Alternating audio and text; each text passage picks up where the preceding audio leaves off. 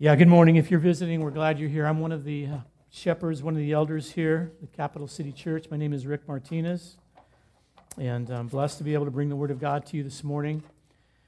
Uh, we are going through the Gospel of Matthew, and we're teaching through it, and we have entitled it, the overarching theme of the whole study is Not of This World believing that as Christians we have been called and we've been, we've been born from above, we've been born of God. And because we've been born of God, we are not of this world. And that sounds just kind of like a nice, catchy phrase you could kind of use to describe the Christian life, but it is a reality. It is a very true statement that, in, in a very real, very true, very actually experiential way, Christians, as they begin to live this life of following Christ, come to understand increasingly that because we've been born from above, we are not of this world. We are from, in a sense, we've been born from another world by the Spirit of God, by the life of Jesus Christ. And for my teaching this morning, as I'm going to be looking at this text in Matthew chapter 7, I should have asked you last Sunday to read Pilgrim's Progress this week. Because if you'd have read Pilgrim's Progress this week, I wouldn't have taught at all. I would have just said, okay, let's talk about the book. How many of you have read that book, Pilgrim's Progress? I'm sure most of you have. I don't know if you know there's a kid's book of it too that Kath has read to our grandkids, to our kids and our grandkids. It's an excellent book for those of you that are think like kids. Um, and a graphic novel of it now too. I think there's a movie that actually came out too that I just saw uh, uh, as well. So I'm not sure how good that is. I won't recommend it. But yeah, I'm going to look at Matthew 7, verses 12 through 14, and uh, very familiar, very familiar verses. So if you would open your Bibles with me to chapter 7 of Matthew, verses 12 through 14, I'll read them and then we'll pray.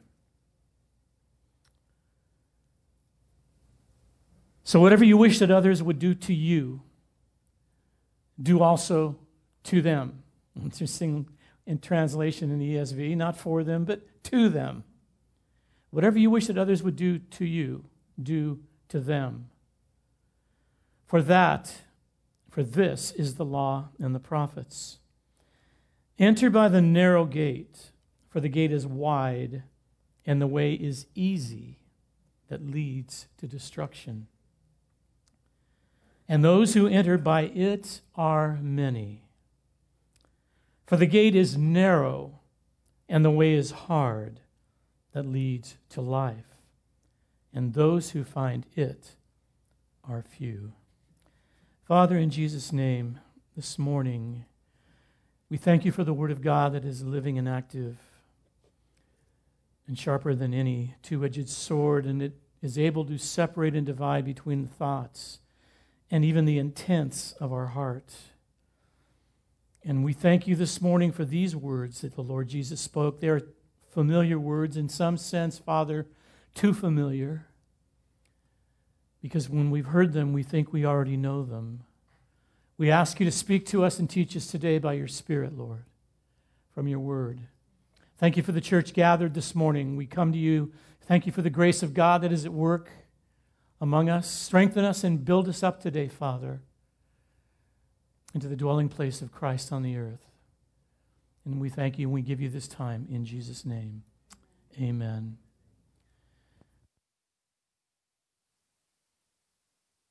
Actually, before I start looking at this text, I'm going to tell you something I sensed this morning as we were taking communion.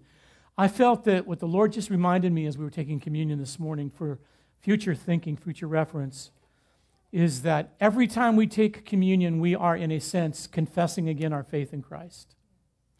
Baptism is an opportunity to confess it, that we've come into some, we've come into a truth of Jesus Christ once and for all. We confess that, we are baptized, and it is a public proclamation and declaration of faith. Wonderful. So important, so needed.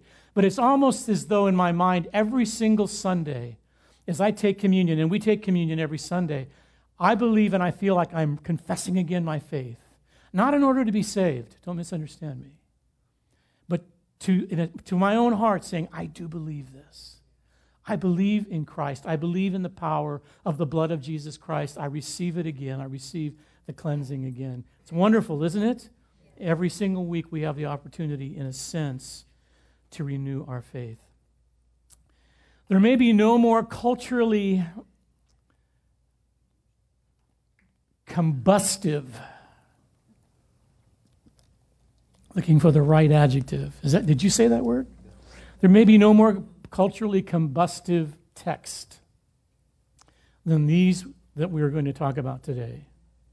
I was thinking this week as I was studying and praying, I was thinking, you know, so many people in the world and so many philosophers and learned men and religious men quote Jesus because they think he was, they say he was a great prophet, which in a sense, obviously, we know that it's true. But these are verses they'll never quote. They'll quote the golden rule, but they won't quote the narrow gate. They don't quote those. Those are, they stay away from those. And those are going to be, we're going to look at those in a moment. Those are probably the two most offensive statements that Jesus made in all of his teachings. And today they are probably the most contested, the most uh, resisted of all of Jesus' sayings. And I also feel like for us as believers, they might be the point of the greatest warfare for our faith. And we'll talk about why in a moment. They are maligned, they are ignored, they are distorted, they are discarded by both the believing and the unbelieving. Sadly. And the reason is, is because the opposite is what represents today's, today's thinking in terms of the way. And these words that we're going to look at this morning are the greatest enemy to today's culture the words narrow and the words hard in terms of a life that is to be lived in faith. Um, but we need to define them all, and I'm getting ahead of myself. Let's look at the golden rule first. I'm not going to spend a ton of time on it, it is very familiar, very obvious. I will say this, though that these verses, eh, verse 12, which we call the Golden Rule, was quoted often by the ancients as well. Jesus probably was not the first one to quote this, but I will say to you that he was probably the first one to quote it the way that he did. Because normally it was spoken in a negative sense.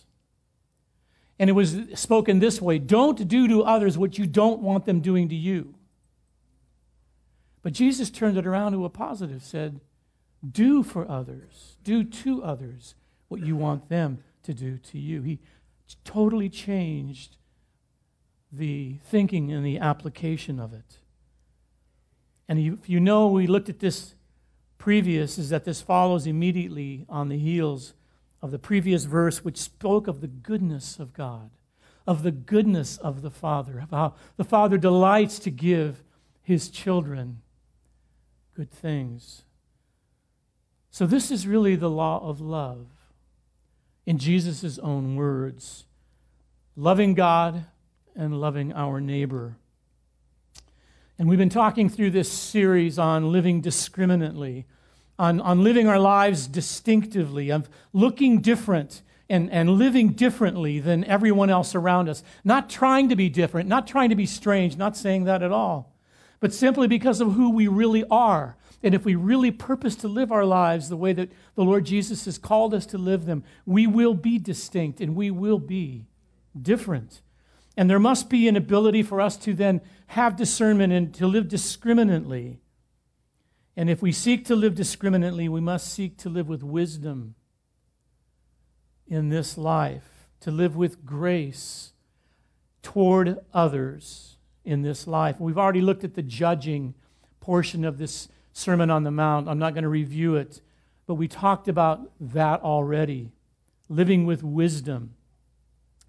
So Jesus is telling us here that we need to learn how to do for others, to do to others what we ourselves would have and desire them to do for and to us. And I will say to you that he includes, and we'll look at this now from Luke's account of the same words that we are to do this even with those with whom we disagree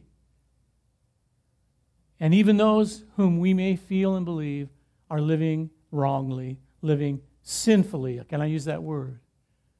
Living in sin. Look what Luke says about it, chapter 6. Luke 6, as his account of these same words, he puts them in a little bit of a different context. Verse 31.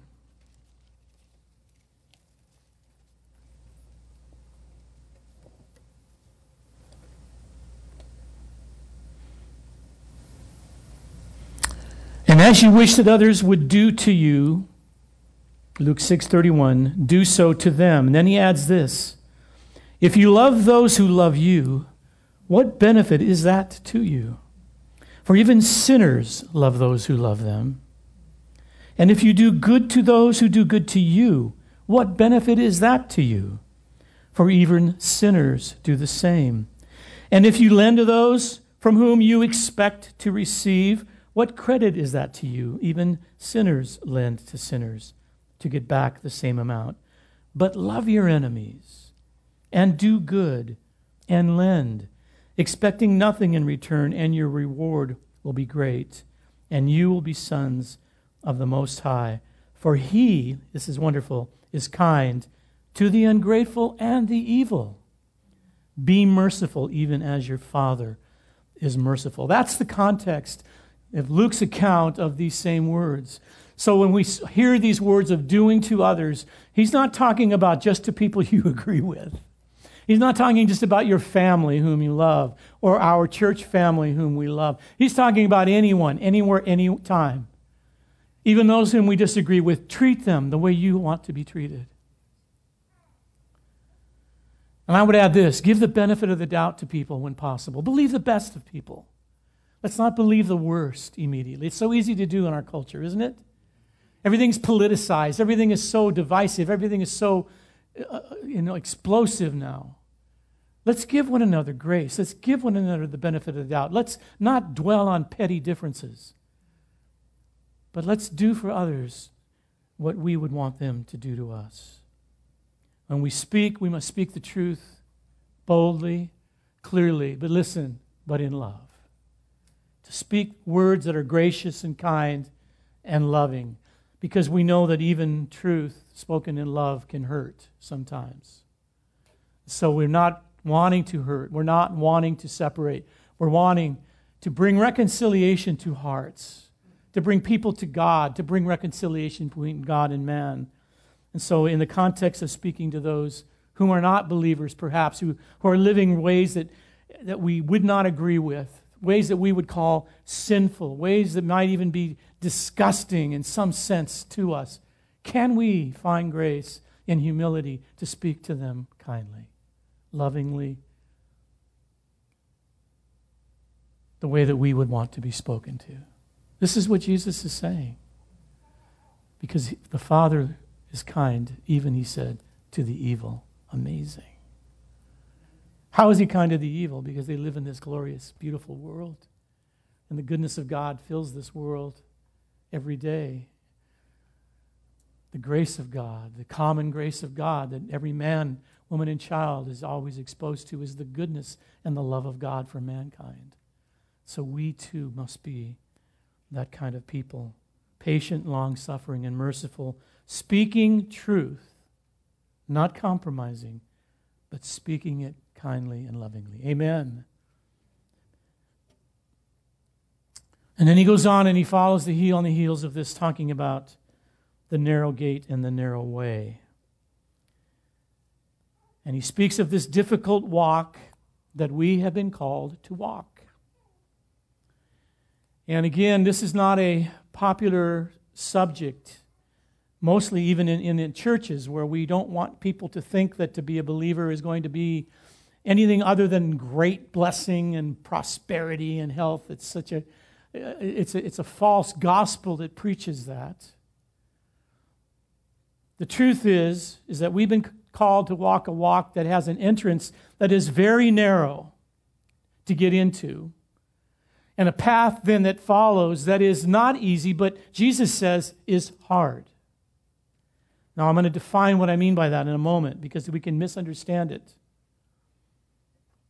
But he said opposite that the entrance that leads to destruction, there is another way, and an entrance into it, he said, that leads to destruction is very, very wide, and its path is easy. So we have some great words of contrast in these two verses narrow and wide, hard and easy, life and destruction. These are Jesus' words that he chooses to use. Narrow and wide, hard and easy, life and destruction. Don't you wish the Lord had given us some other options? Don't you wish there was a middle ground, another gate that was just not as narrow and a path that was not as hard, but it didn't lead to destruction? Well, that's exactly what the world wants us to believe is the truth. That's exactly what, what is, is, is, is put forth by, by most of those who do not have the faith that we hold.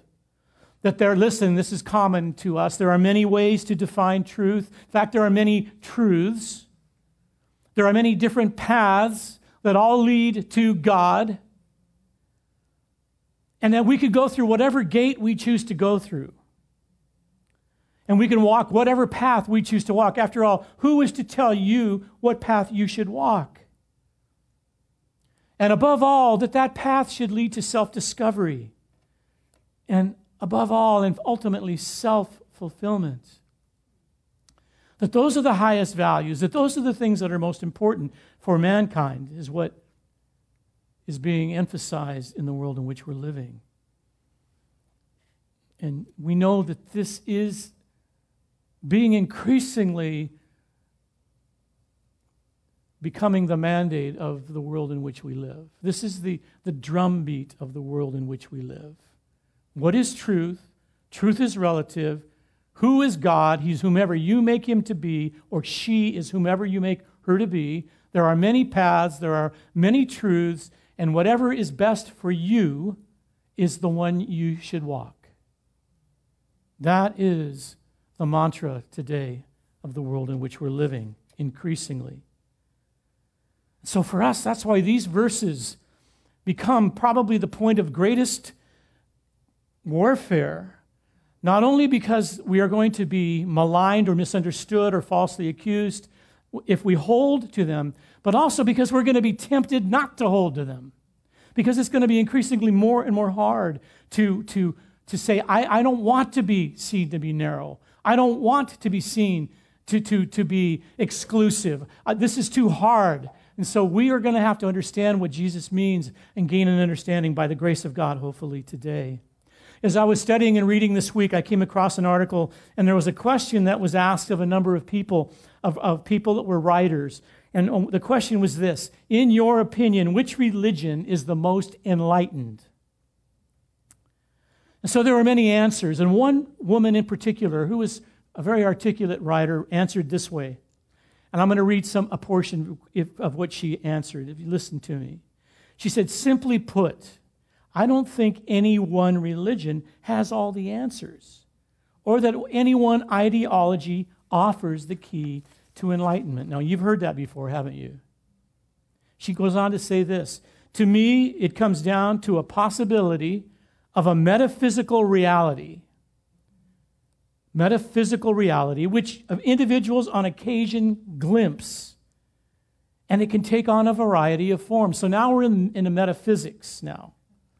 She goes on to say shamans throughout history from many cultures claimed to contact this sublime reality on a regular basis. And so did certain priests and spiritual individuals and anointed ones, consecrated women and holy, holy men.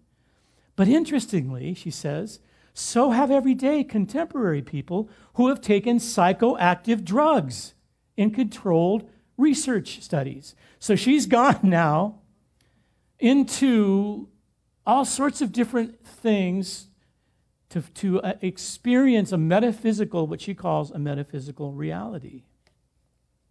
But then she goes on, and I found this to be really interesting. She says, Personally, over the decades of thinking hard about this topic, so she's been thinking about it. This is not a casual answer.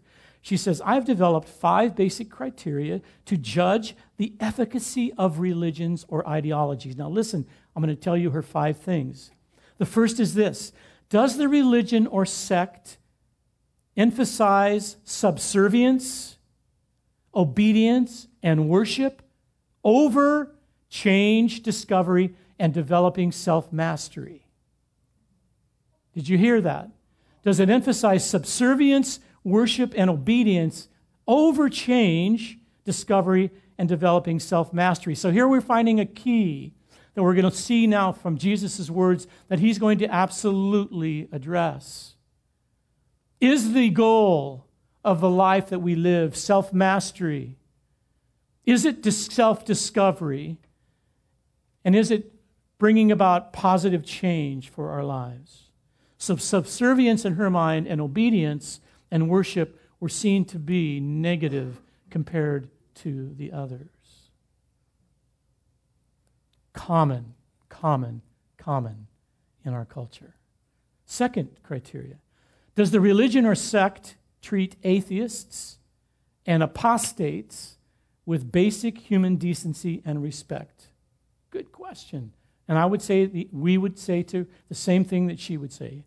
Yes, we believe it must. Okay, we're on the same page with that one. One out of two so far. Third criteria Does the religion focus intently? This is tricky one. Does the religion focus intently on the inner spiritual life, or does it focus on the outer physical life? Now, some of you might go, yeah, Christianity is all about the inner spiritual life. But what she's talking about is, is that there's never going to be then anything that is visible outwardly that's, that's a lower priority than what happens inwardly. And the Word of God absolutely contradicts that because James tells us, as do many other texts, that your faith is proven by your works. That Jesus Christ said that the life you live must be manifest in good works, in obedience, that it's visible, that what you believe becomes visible. And so the, the, the question is a trick question in some sense, because it seems like the priority is on the inner spiritual life, which obviously we know Christianity begins with an inner spiritual Uh, uh, awakening by the Spirit of God, a rebirth, which is inner, but it manifests itself in the way we live. Paul speaks of conversation, our conversation of the life, of the, the, walk, the walk, the way that we walk in this world. So we would not agree that it's just an inner spiritual reality. The fourth criteria Does the religion or ideology practice inclusiveness? Here's a good one tolerance, and provide value for the broadest range of people, even for those who don't believe in a God? She goes on to say this regarding that. She says, looking at mankind through a cosmic time lens, as if humanity is a long term, multi millennial project, any, ideology which can provide value to the widest group of people possible is going to be the most pragmatic and the most useful. Because an ideology which says our way is the only way goes about alienating and dividing people, which is not going to be an optimal ideology for mankind. So here's where the rub is with Christianity. Here's where the rub is with these words that Jesus speaks is that it is seen to be, it's not pragmatic, it is, is not a, a, a, a uh, ideal approach for mankind to believe anything that would be exclusive and inclusive. It's not optimal for mankind in her mind. In the same questionnaire where I was reading this, they asked a number of people regarding the various religions which ones they felt were the most enlightened. Which one, guess which one was at the bottom? It was. I think Taoism and Buddhism were highest.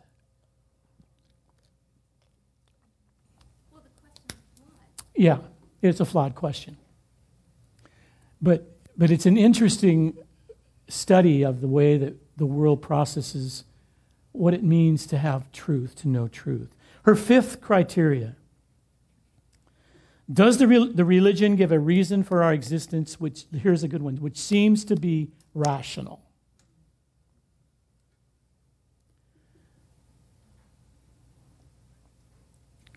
And so her answer to it was this living several lives makes more logical sense than the idea that we only get one shot at being a good person. And if we suck too bad, you get to rot in hell.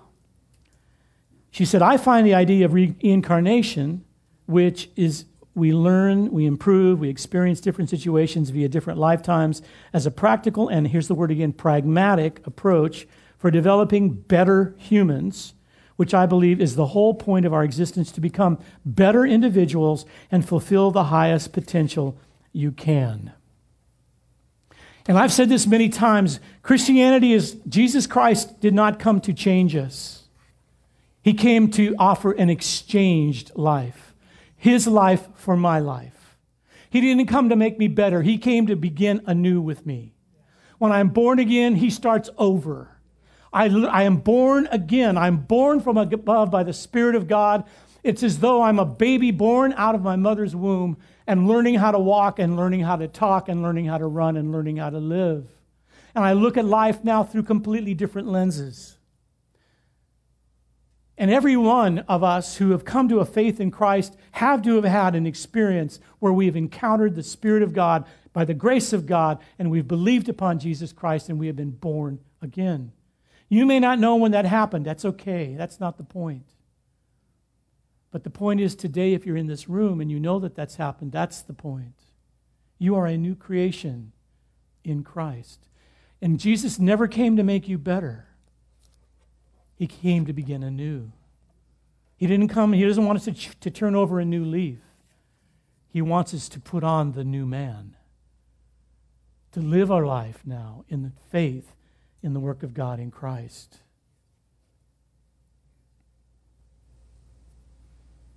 I believe the key to these verses, to understanding what Jesus is saying, then listen carefully, the key is how we define the word life.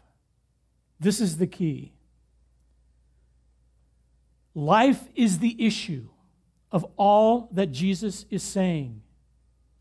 And so we must define the word life the way that he meant it.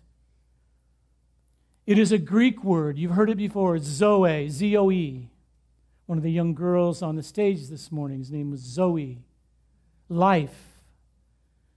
And this is what it speaks of it speaks of the absolute fullness of life, both essential and ethical, the real and the genuine, a life that is active and vigorous. It is the word that is used for eternal life, the life of God that is manifest and given to man in the New Testament.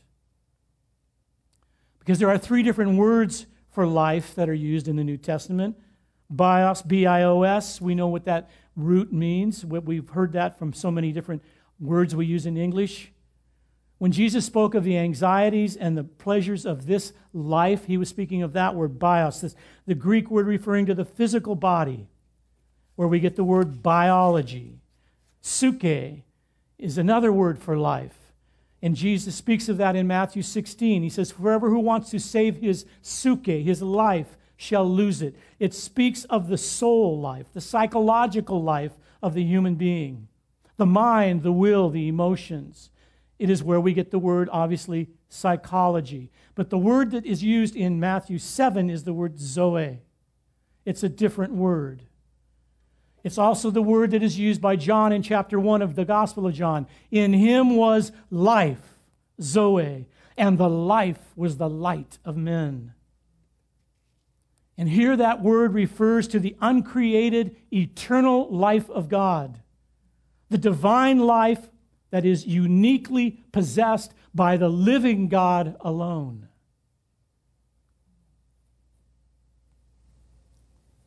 And so Jesus says in John 10 10, this very familiar statement I have come to give you Zoe.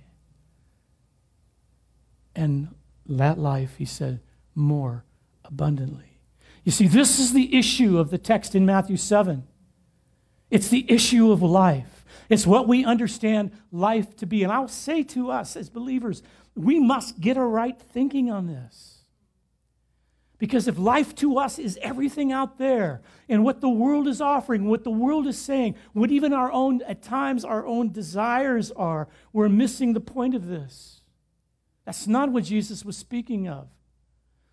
And that's where the false gospel gets it wrong. It isn't about having more and possessing more and gaining more and having a, a good self esteem and all of these things that are preached from pulpits all around the United States and even the world. It has nothing to do with that. It's speaking of a life that only God can give, that only God possesses and therefore can give to man. And so it's easy to deduce from this that the gate and the way to life that Jesus is speaking about is a life that only God can give. That the true and the only true and living God, there's only one alone, can give. You cannot gain, listen, you cannot gain this life. You cannot find this life. You cannot earn this life. You cannot buy this life. It can only be given because God gives it to you and he gives it to you. He, will, he gives it to you out of his love and mercy and grace.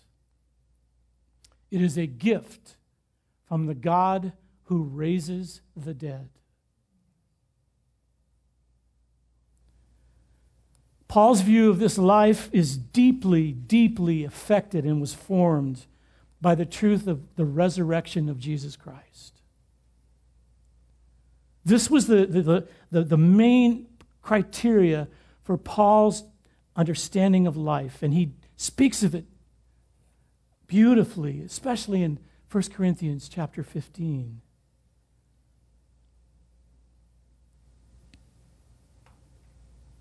He speaks of the fact that there's a resurrection from the dead, that Jesus Christ came from the dead, came back from the dead. And, the, and this is the point. It, the fact that Jesus Christ is risen and the fact that it is an accomplished fact proves the power, listen, of divine life over death. Now, this is apologetics now. We're getting into, into a, an argument for our faith. That the Christian faith is absolutely, it hinges, it, it, it, it rises or falls on the, on the veracity of Christ's resurrection. Paul would say, even in that chapter, he says, if Jesus did not raise from the dead, we of all people are the most to be pitied because our faith is built on a lie. And we have nothing. We're stooges, we're fools, we're ridiculous. But that's not the case. Christ did rise from the dead, He did raise from the dead. It is a fact. And that fact proves that the life of God is greater than death. Because the apostle sees Jesus Christ as the very embodiment of God's living power, conquering death and raising the dead. So, life in this context of Matthew 7 means Christ's everlasting life life from the dead and beyond the grave. The way in, he says, is narrow, and the way on it, he says, is hard. Now, I'll explain that in a moment. Through the resurrection, in Paul's thinking, Christ is the last Adam. It's a whole bunch of theology I'm not going to have time to get into in that. Paul develops it in Romans chapter 5. He speaks of it in 1 Corinthians chapter 15. But that's a powerful truth is that there was a first Adam who sinned and death came in through that man. And there is a second Adam who did not sin and through him has come life.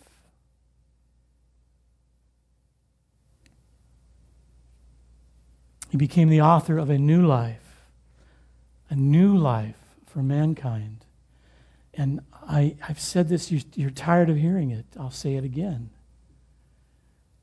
Jesus began over again. God began over again with mankind in Christ.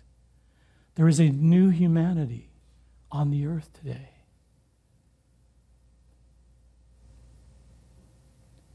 And it's those who have faith in Christ. God began over.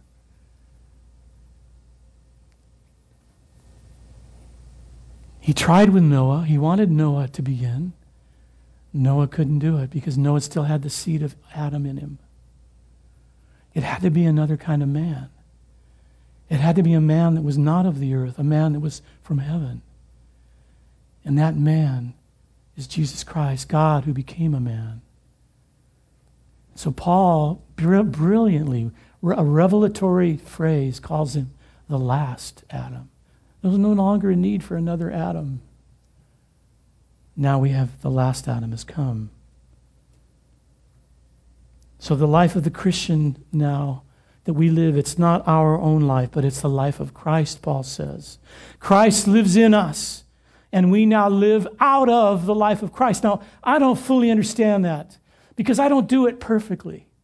I don't live my life fully. In the one sense, I do because I'm in Christ and because it is, it is an objective truth. But in a subjective, experiential way, I don't live. I still fall and sin, unfortunately.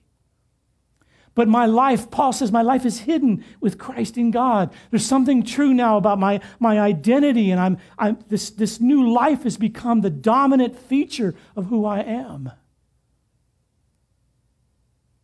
I look in the mirror every day and I go, oh my goodness, I'm getting older.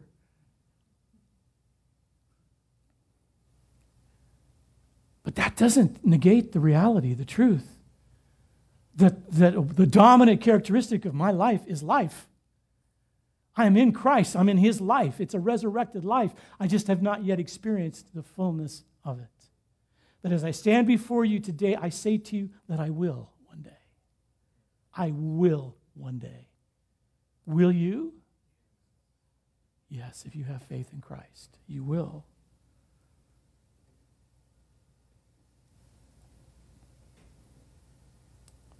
Paul says in first in 2 Corinthians chapter 4, we're always carrying about in our bodies the death of Jesus so that the life of Jesus may also be manifested in our bodies. So, this is the whole thought of her question is, is, is it an inner spiritual life only, or is it a physical, uh, outward expression of life?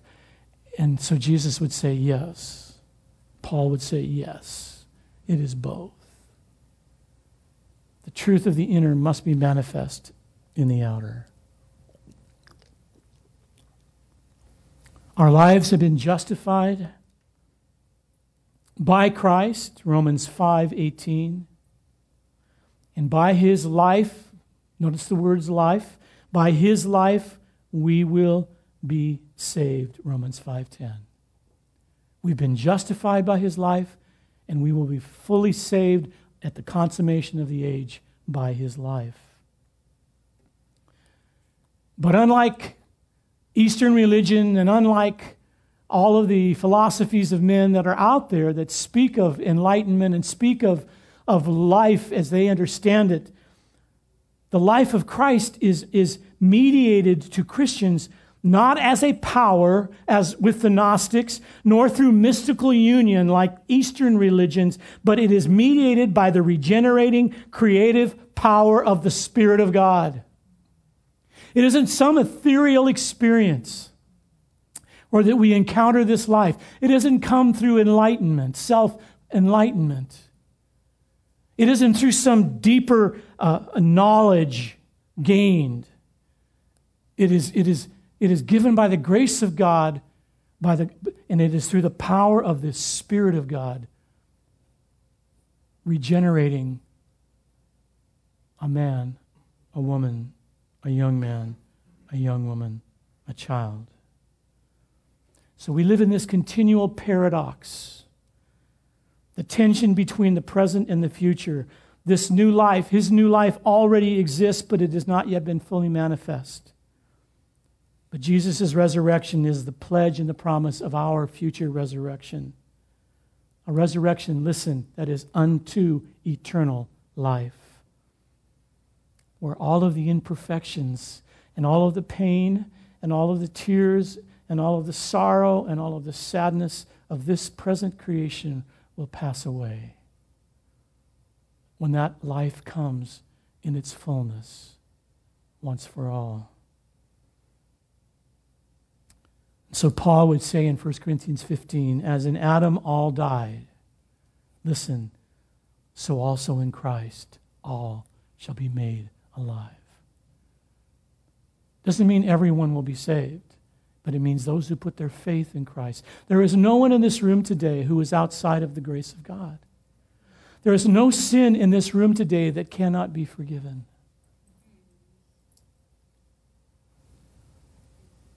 There is nothing that any of us have done that is beyond the mercy of God. The life, though, is in Christ. And so we can see why the gate is narrow. We can see why this gate is narrow because this life is precious. This life is, is, is not readily available through the world's offerings. It is through faith in God's provision alone.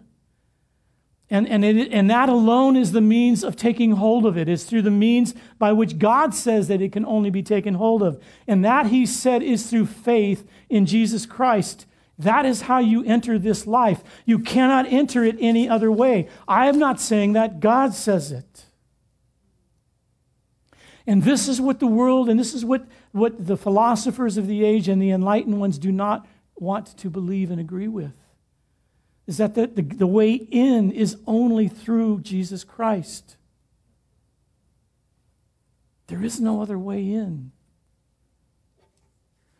The Lord Jesus says in John chapter 10, I am the door, literally, these are his words, I am the door into this life. If anyone enters by me, he will be saved. John 10 7. Brothers and sisters, there are a lot of doors out there, but only one leads to life. And that is because Christ alone, Christ alone has been resurrected from the death. He alone has overcome death. And He alone, listen, is the one who is yet living. And He alone is the one who can give that life to men. It's only through Him. And he goes on, and I'm going to wrap this up quickly, but I need to say what he meant by hard. He said, The way is hard that leads to life, and those who find it are few. The word means narrow. The word hard means narrow. It means compressed, or it means crushed, like you crush grapes when they make wine. That's what the word narrow means. This is the second great offensive statement of Christ. The first was that the way in is small and narrow. And now he says the way is hard. If you've ever read Pilgrim's Progress, which a lot of us have, you know that the way in was narrow, and then the path was not a straight path, though. It was a curvy, windy path because that's living life in this world as a believer. The way in is small, and the way on is hard. And this is, this is the verse that why so many people mischaracterize the Christian faith, because Jesus, even Jesus himself, said that it is narrow and it is hard. But remember what I said a minute ago. He also said, This is the way to true life. And as I was thinking about it this week, I was thinking, you know, I would have to say that I would say to someone, yes, the way is narrow in and the path is not easy, it is hard, but I'm going to say to you that it's not hard. It is hard, but it's not hard. What do you mean? Are you nuts? No. It costs me everything. It's costly. I have to deny myself. I have to lay down my rights. I have to, I have to deny, I have to deny myself. I, I have to pick up a cross that, that, that deals with my, my fleshly carnal desires and my fleshly carnal appetites and my, my, my stinking thinking. And I got to allow God to deal with me, and I got to be, in, in a sense, broken by, by God's work in me. It's hard. And the world, uh, uh, the world doesn't understand me, and, and I've lost friends, and, and, and I've been falsely accused, and I'm seen by some to be extreme and to be strange and to be weird. It, it's not easy, it's hard, but it's not hard because it's filled with life, because the grace of God is actively working in my life, because there's joy, because there's, there's fulfillment through obedient, living in an obedient way. Are you with me? I know you are. It's hard, but it's not hard. But you won't know that joy until you come through this very small gate. And then you begin to walk. And what Jesus says is a narrow path that will crush you, that will, that will deal with the things. Honestly, listen, the deal with the things that need to be dealt with. Deal, the Lord will deal with the things that you really do want Him to deal with. The things deep in your heart you would say, Oh God, why am I like this? Oh God, please help me, free me from this. Or maybe if you're not a believer, you've been living with years of remorse and pain and grief because of abuse, because of whatever. The life of God will get to the root of those and will heal you. But it will be an operation. It will not be easy. But it's not hard either because it's filled with grace. Are you with me? He's a loving, healing, merciful God. But I would be lying to you if you're not a believer in Christ today, if you think that what Christian life is, is what has been out there so often misrepresented. It does not promise you wealth. It does not promise you perfect health. It does not promise you a life without trouble and problems. It does not. But the God of goodness, of grace, will be with you through it all. And He will see us through to the end. And because we're on this narrow path, it does not feel narrow. It is joyfully, joyfully followed. I was thinking this morning as I was praying, and the Lord reminded me of Jeremiah 6 16. I'll just read it to you. Jeremiah 6 16. I love this verse. Thus says the Lord Stand by the roads and look, and ask for the ancient paths where the good way is, and walk in it, and find rest for your souls. You see, the path that Jesus was speaking of in Matthew 7 is a path that many men and women have walked on before us. Anyone who ever wanted to follow God walked on that path. It's the same path. It's the path that Abraham had to walk. It's the path that Moses had to walk. It's the path that, that, that David had to walk. It's the path that Ruth had to walk. It's the path that Rahab had to walk. In Ezekiel and all of the men and all of the women of God. It's the same path.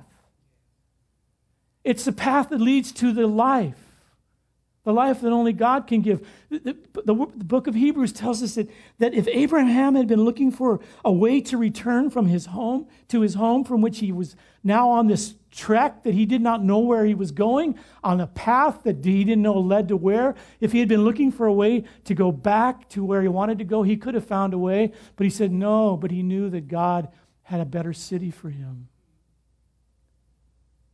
There's, there's something better.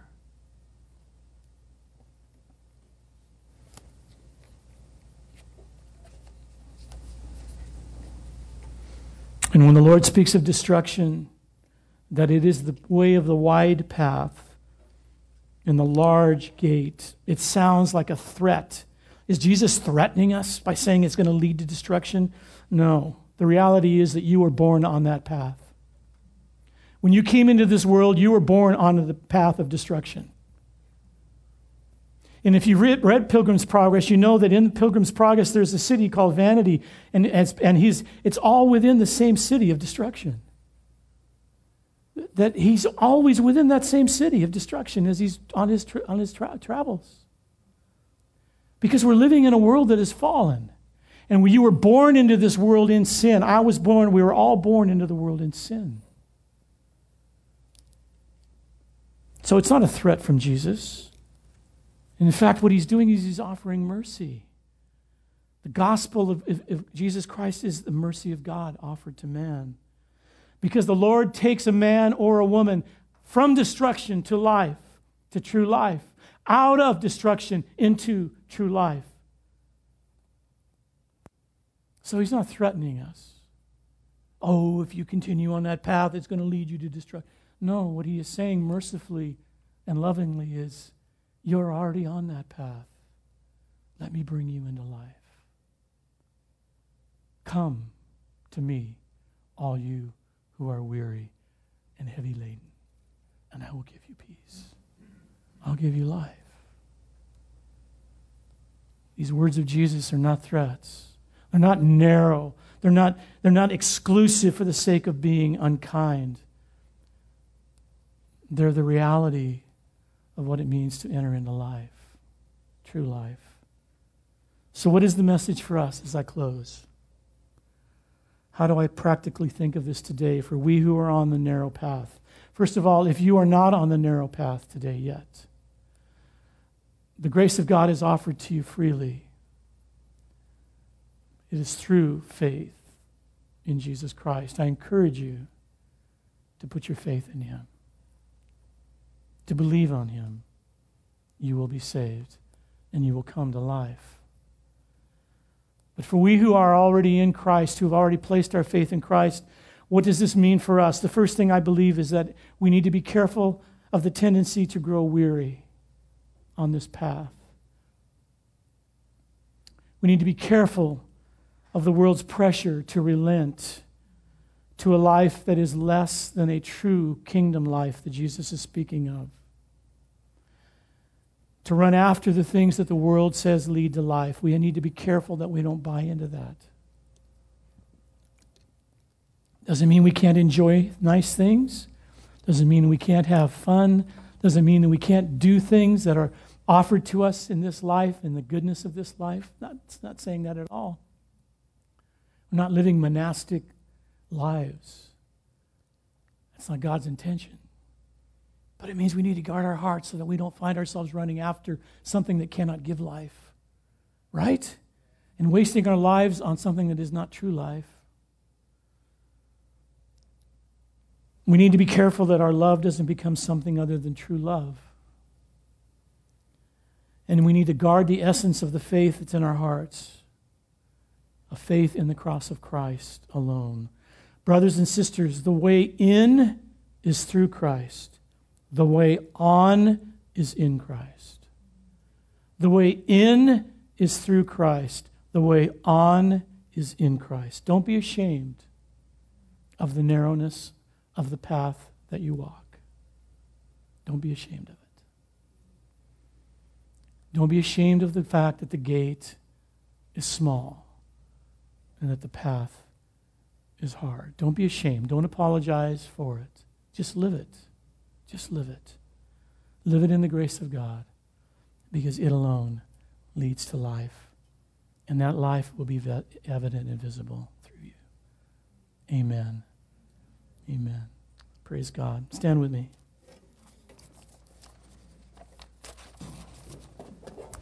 Father, we love you so much. We love you so much. Because you're so good, Lord. You've been so good to us. What you've given us in Christ is so beyond our comprehension, Father. Thank you that we have come into life, true life. None of us deserved what you've done for us. We were already on the path to destruction, Lord, and many of us were reveling in it.